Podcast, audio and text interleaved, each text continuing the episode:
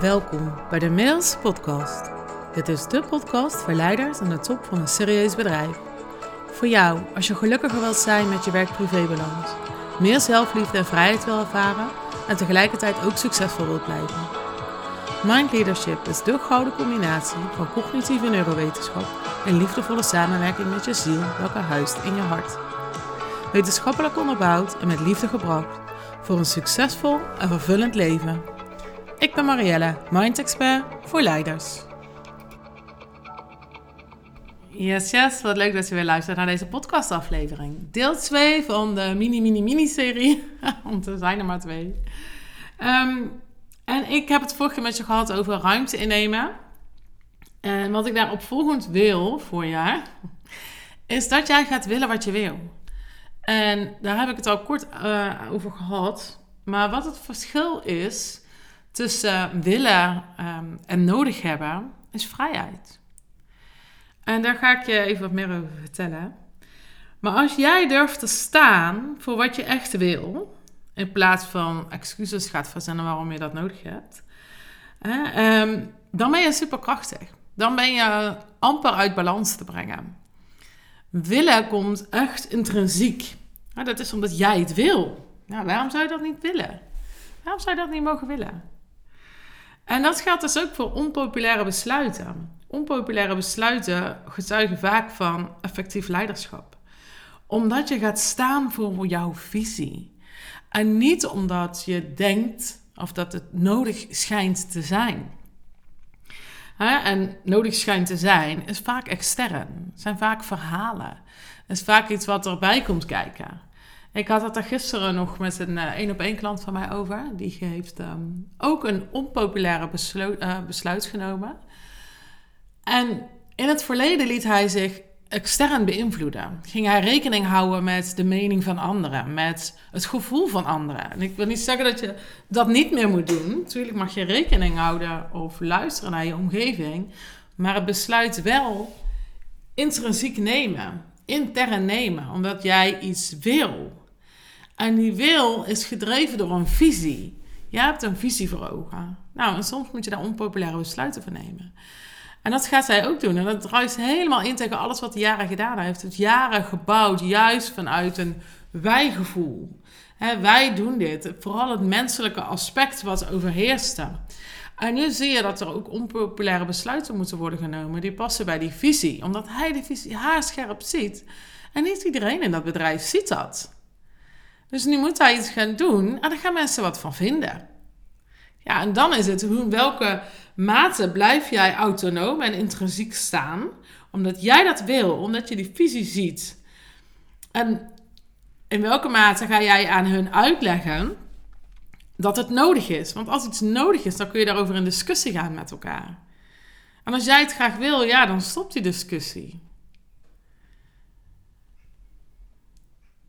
Je mist je intrinsieke groei en verlangen.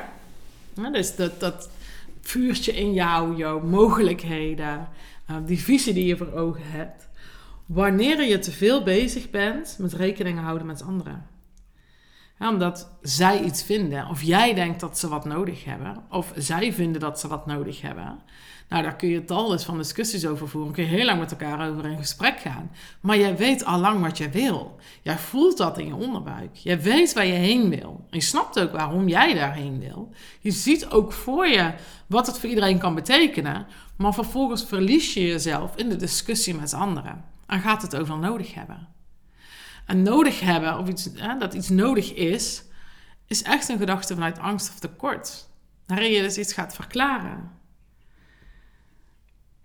nodig hebben gaat over keer twee.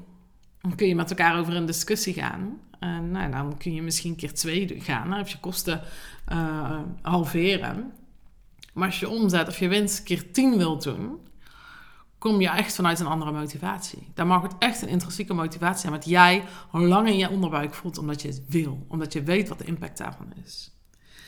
En dat is ook het verschil tussen kiezen voor veiligheid of kiezen voor kansen. En die vrijheid die zit hem dus echt in dat nastreven wat jij ten diepste wil. Als we het naast elkaar zetten, willen en nodig hebben, gaat willen over vrijheid, over authenticiteit, Over intern, vanuit essentie. En vanuit overvloed. Hij gaat nodig hebben over veilig op de korte termijn. je gaat nu mensen tevreden stellen. Je gaat nu rekening houden met hen. Maar wat betekent dat op de lange termijn? Nodig hebben gaat dus ook over extern, gaat over afleidingen. En gaat over angst, angst voor tekort. De angst voor de mening van anderen, de angst om het niet goed te doen, de angst om geen erkenning te krijgen. Voel je het verschil in die energie tussen willen en nodig hebben? En uh, ik heb daar een mooi voorbeeld bij, dat las ik laatst van uh, Elon Musk. Ja, hij heeft het echt niet nodig om naar Mars te gaan. Hij wil dat graag. En ja, dan kun je daar dus over een discussie gaan. Als hij zou zeggen van ja, maar het is nodig, want dit, dat. Ja, dan vinden we het allemaal bullshit. Maar als hij zegt ik wil dat graag, denk ik, oh ja, cool. Er zit een hele andere energie op. En ik kan dan nog steeds dat niet willen, maar daar gaat het gesprek niet over. Het gaat niet over wat ik wil. Ik kan dan nog steeds in discussie met hem gaan. Gewoon onzin, is er niet nodig. Weet je wat het kost? En bla bla bla. En dan zeg ik, maakt me niet uit, ik wil het. En dat geldt ook voor een demonstratie waar hij ooit aan mee heeft gedaan voor uh, uh, rassengelijkheid. Ja, dat is ook niet omdat hij vond dat hij dat nodig had om daarbij te zijn. Of dat het nodig was dat hij daarbij was om het verschil te maken. Hij heeft daar gewoon voor gekozen om daar te zijn. Omdat hij dat wilde. Willen is zo'n krachtige energie. En dan gewoon besluiten het te willen.